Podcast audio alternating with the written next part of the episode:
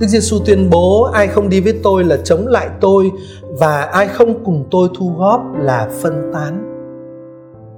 Rất nhiều người đã bực mình về lời tuyên bố này của Chúa Giêsu bởi vì nó có vẻ cực đoan, quá cứng nhắc, thiếu bao dung, đầy tính loại trừ và thậm chí đáng bị coi là hơi hậm hĩnh nữa. Nhưng mà thực ra thưa các bạn, ý nghĩa sâu xa của lời tuyên bố này là sự khẳng định về tính cách triệt để và quyết liệt của sự chọn lựa mà người ta phải đưa ra khi thực sự đối diện với Đức Giêsu. Không có chỗ cho một lập trường ba phải nước đôi lập lờ hay giải thích thế nào cũng được. Nền tảng của tính triệt để và rạch ròi đó là ở chỗ Đức Giêsu Kitô chính là lời tối hậu, quyết định, trung cục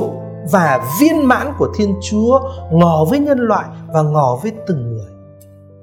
như thánh phêrô đã quả quyết trước thượng hội đồng do thái, ngoài đức kitô ra, không ai đem lại ơn cứu độ. Vì dưới gầm trời này, không có một danh nào khác đã được ban cho nhân loại để chúng ta phải nhờ vào danh đó mà được cứu độ. Đứng trước lời tối hậu và quyết định như thế mà thiên chúa đang ngỏ với nhân loại và với từng người thì quả thực không thể có cái chọn lựa nước đôi được. Hoặc là bạn đi cùng với đức kitô, hoặc ngược lại hoặc là bạn cùng với Đức Kitô thu góp hoặc ngược lại không có cái nẻo đường thứ ba. Tuy nhiên vẫn còn một vấn đề quan trọng đó là khi mà chọn lựa đó thì người ta có thực sự đối diện với Đức Giêsu Kitô hay không? Hay là người ta đang đối diện với một hình ảnh méo mó về Đức Giêsu?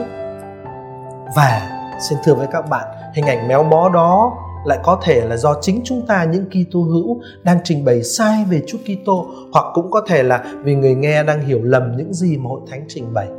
Cho nên á, một đàng chúng ta nói rằng không có cái nước thứ ba hoặc là cùng với Chúa Kitô hoặc chống lại Chúa Kitô, nhưng không nên, cũng không nên dễ dàng và vội vã kết luận về tình cảnh của bất cứ ai rằng người đó đang đi với Đức Giêsu hay đang chống đối Đức Giêsu rằng họ đang cùng Đức Giêsu thu góp hay đang phân tán điều mà Đức Giêsu thu góp. Điều quan trọng là thứ nhất, chúng ta phải ý thức về tính cách triệt để, dứt khoát và quyết liệt trong chọn lựa của mình khi đối diện với Đức Giêsu. Và điều thứ hai, chúng ta phải làm hết sức để cái dung mạo của Đức Giêsu lời tối hậu và quyết định của Thiên Chúa dành cho nhân loại đã không trở nên méo mó và dị dạng đối với thế giới. Đứng trước dung mạo đích thực của Đức Giêsu, đứng trước khuôn mặt đích thực của Đức Giêsu, đứng trước con tim đích thực của Chúa Giêsu, người ta sẽ chỉ có thể là chọn lựa Ngài hay chống lại Ngài, cùng với Ngài thu góp hay phân tán điều Ngài đang cố gắng thu góp, không có lập trường ở giữa.